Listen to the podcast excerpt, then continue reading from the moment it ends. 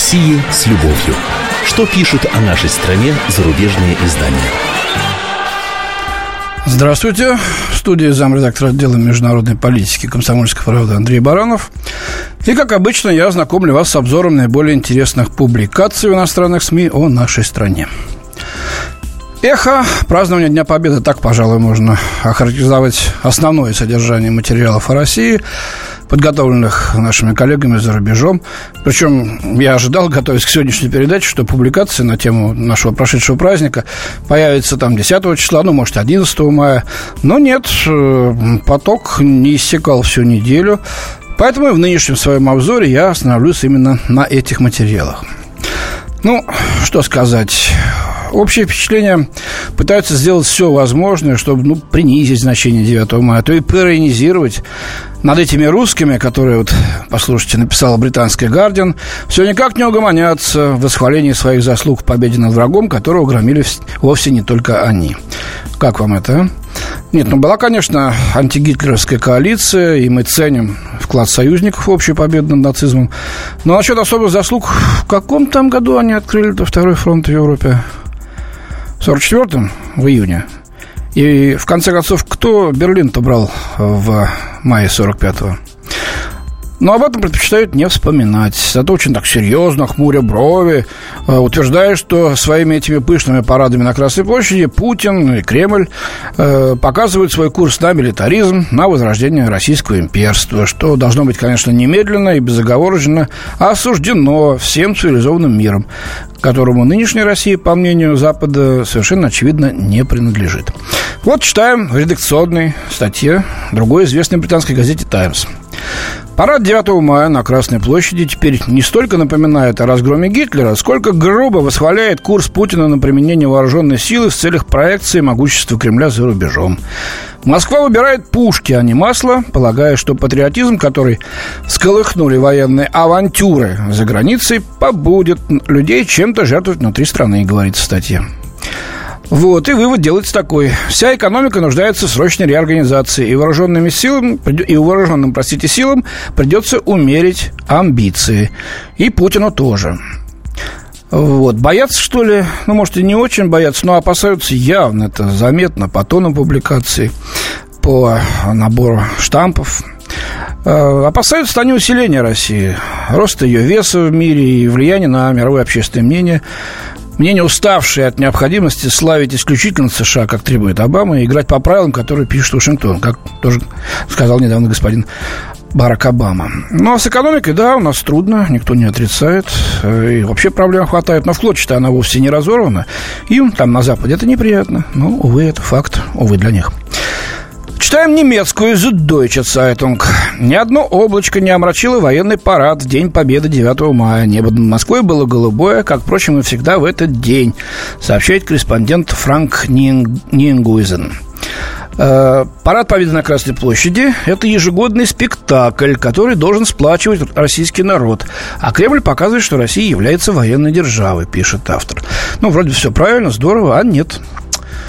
Значит, пошел дергать дальше. Практически никто не замечает, какие изменения произошли в бывших республиках СССР. Так, в странах Балтии, Эстонии, Латвии, Литве 9 мая уже давно рабочий день. Меняется значение этого праздника и в других бывших советских республиках. День Победы, хоть остается праздничным днем, но уже не самым главным. Национальный суверенитет, видимо, сказывается важнее общих скоб Победы, достигнутые 70-летий назад, подчеркивает журналист. Ну, тут надо сказать, что э, люди-то, ну, по крайней мере, большая часть людей в Прибалтике, это показали э, праздничные манифестации в Риге, например, э, продолжают отмечать этот праздник. Э, то, что делают властители, правители, ориентирующиеся только на Запад и на его указания, это пусть остается на их совести. Вот правда в Белоруссии, дальше читаем Süddeutsche Zeitung, правда вот в Беларуси, Азербайджане и даже в Грузии и на Украине продолжают праздновать 9 мая.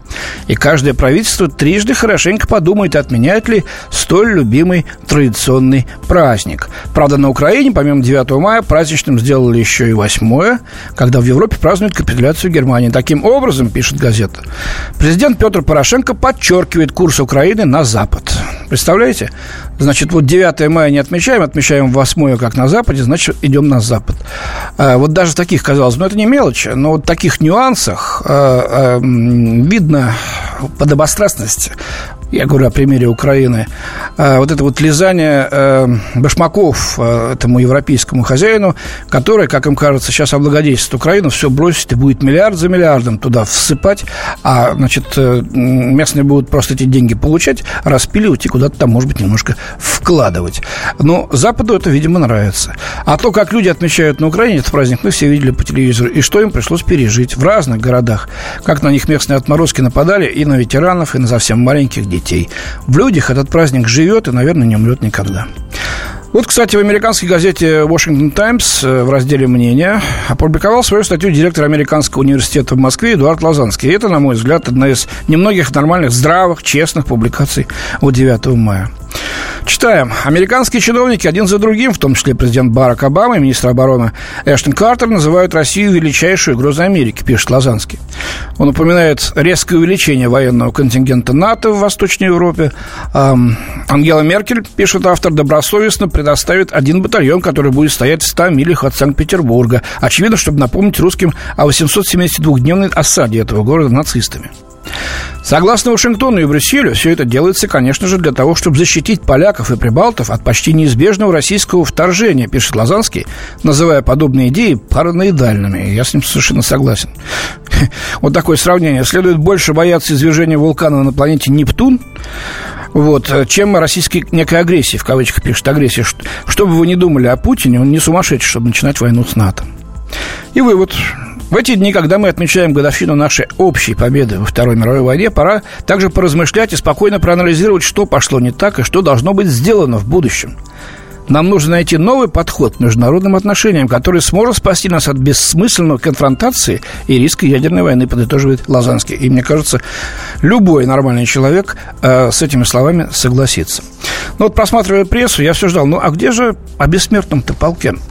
о манифестациях, прошедших в десятках, если нет, со сотнях городах э, нашей страны и за рубежом, в том числе и в дальнем зарубежье. Это вот э, океан, река людская, которая текла по Тверской в Москве. Наверняка все видели эти съемки с вертолета. Ну, дайте снимок, покажите масштаб-то. И это ведь люди, это их не под дулами автоматов, не за конфетку, не за отгул какой-то туда позвали. Они несли фотографии своих э, предков, воевавших погибших и выживших на войне. Я шел с, с фото своего отца, за, за руку вел своего внука шестилетнего, им очень понравилось. Ну вот нашел, наконец, Фред Уэйр, э, Christian Science Monitor, американская газета, выходит в Бостоне. Называется «Бессмертный полк СССР в фокусе внимания в День Победы». Ну, такая сбалансированная публикация. Он описывает вот э, некоторые судьбы людей, поговорил с, с теми, кто нес фото своих э, предков. Но вот дальше начинается опять тот же самый деготь. Э, День Победы – это практически единственное событие 20 века, по которому могут прийти к согласию все россияне из всего политического спектра. Теперь Кремль делает акцент на славном советском прошлом. Но когда ты изучаешь это прошлое, почти каждый эпизод вызывает противоречивые чувства. Э, вот э, если разбить Великую Отечественную войну, как называют в России Вторую мировую, на эпизоды, э, то вовсе и не столь э, точным оказывается российская историография по ним. Э, берется интервью у кого? Ну, конечно, у профессора высшей школы экономики в Москве Николая Петрова, известного своими либеральными взглядами на наше общество, ну и на его э, прошлое.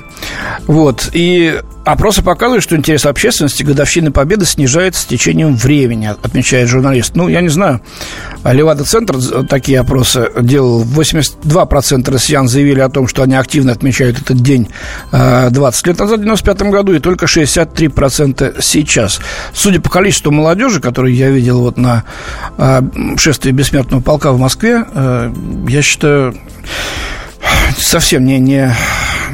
Слушайте, 800 тысяч человек вышло в одной только столице. Ну, как так может быть? Э, ну, э, вот другое мнение, что СССР потерял на войне 15 миллионов военнослужащих, однако Генштаб до сих пор признает цифру только в 11 миллионов человек. Вообще-то почти 10, там 9 и миллионов 800 официальные данные.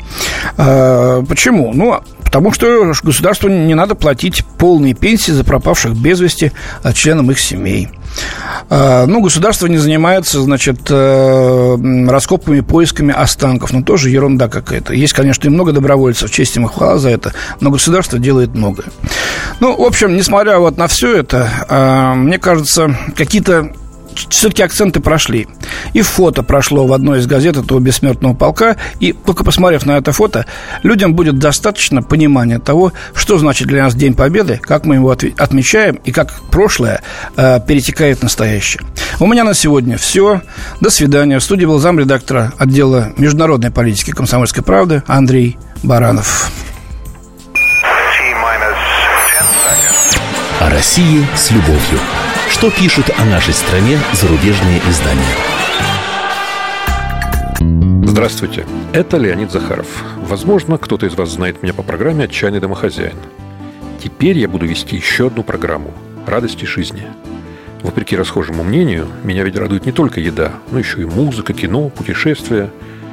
Да и вообще, вся наша жизнь, если разобраться, это одна сплошная радость – вот об этом мы будем говорить в программе «Радости жизни» по пятницам в 20.05 накануне веселых выходных.